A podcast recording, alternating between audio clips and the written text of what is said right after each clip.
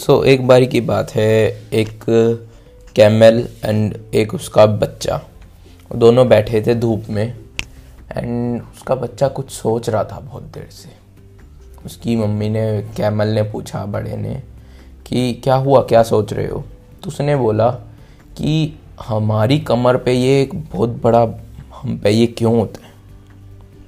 तो उसकी मम्मी ने जवाब दिया बड़े कैमल ने जवाब दिया कि ये इसलिए है कि क्योंकि हम डेजर्ट एनिमल हैं, हम रेगिस्तान के जानवर हैं और वहाँ पर पानी की बहुत कमी होती है। एंड पानी की कमी होती है तो हमें पानी स्टोर रखना होता है तो इसमें पानी स्टोर हो जाता है जब हम पीते हैं, जिसको हम बाद में यूटिलाइज कर पाएँ। तो उसने कहा, ठीक है, अच्छी चीज़ है ये तो।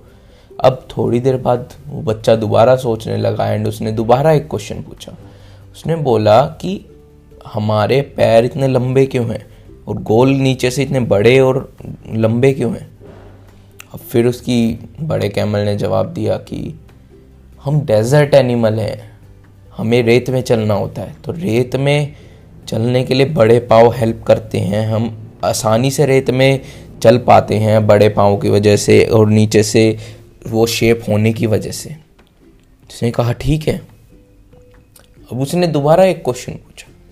उसने कहा कि हमारी जो आई लैशेज हैं, जो हमारी ये आई के आगे बाल हैं, इतने बड़े बड़े क्यों हैं ये?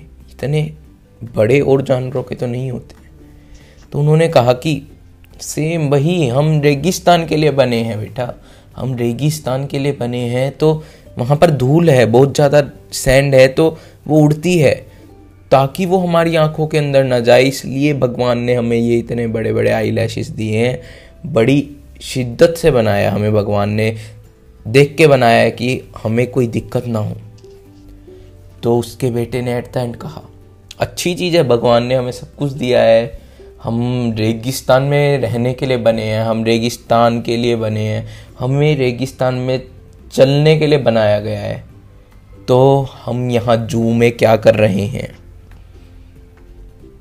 एंड ये क्वेश्चन उसकी बड़े कैमल की आँखों में आँसू ला देता है।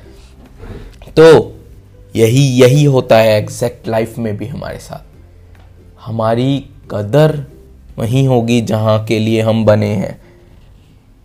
जहाँ के लिए हम बने हैं, हो सकता है सब लोग अपना डिफरेंट एक एटीट्यूड हो, बंदे का एक डिफरेंट एक पर्सनैलिटी हो। हो सकता है वो कि जहाँ पर वो काम कर रहा हो, उसको वहाँ सूट ना कर रही हो वो चीज़। तो उसकी वहाँ कदर होना मुश्किल है, बहुत मुश्किल क्या? नामुमकिन है। तो अगर आप ऐसी जगह पे हैं जहाँ आपकी कदर नहीं हो रही है, हो सकता है कि आप वहाँ के लिए बने ही ना हो।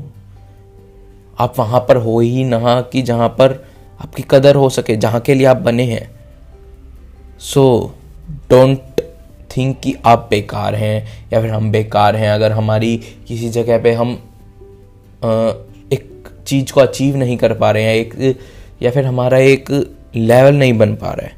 हो सकता है हम किसी और बड़ी चीज़ के लिए बने हों एंड हो सकता है हम वो करें, हम कभी वो करें, हमारे पास मौका आए और हम वहाँ पर बहुत अच्छा कर जाएँ या फिर हम ऐसी चीज़ ढूंढें जिसमें, जिसके लिए हम बने हैं, जिसमें हम अच्छे हैं।